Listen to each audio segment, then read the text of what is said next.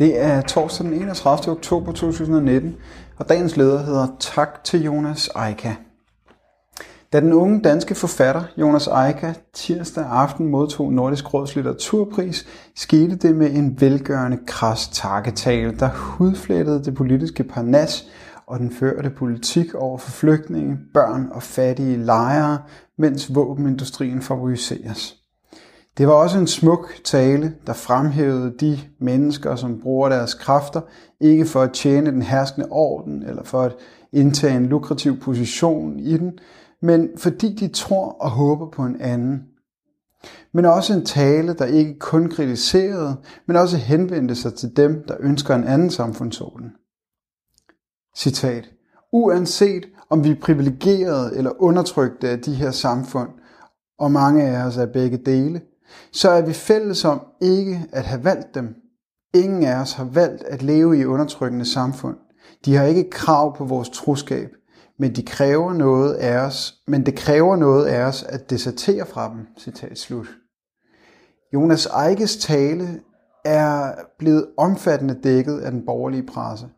Men forudsigeligt har der været mere fokus på, hvordan Mette Frederiksen og andre politikere reagerede, end på indholdet i talen. Debatten er hurtigt gjort simpel. Var forfatteren uopdragen? Var han en klovn? Er Mette Frederiksen racist? Mindre opmærksomhed har det fået, at Jonas Eika faktisk peger på det samme som FN's Komité for Økonomiske, Kulturelle og Sociale Rettigheder, CESCR, også gør i sin sidste rapport, nemlig at regeringens flygtningepolitik og ghettopolitik er diskriminerende og ekskluderende. Rapporten har indtil nu fået meget lidt opmærksomhed.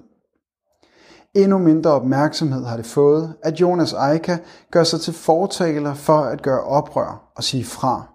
At vi skal lære at handle sammen igen på tværs af og i kraft af vores forskelle. Også et vigtigt budskab.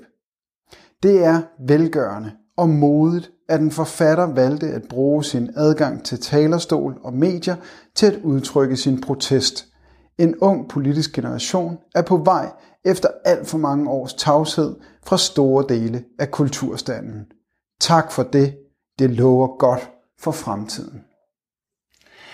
Du har lyttet til dagens leder fra Arbejderen. Abonner på vores podcast på iTunes eller hvor du ellers hører din podcast. Du kan også klikke ind på arbejderen.dk for meget mere journalistisk indhold. Du er også velkommen til at følge Arbejderen på Facebook, Instagram eller Twitter, samt tilmelde dig Arbejderens daglige opdatering på Messenger.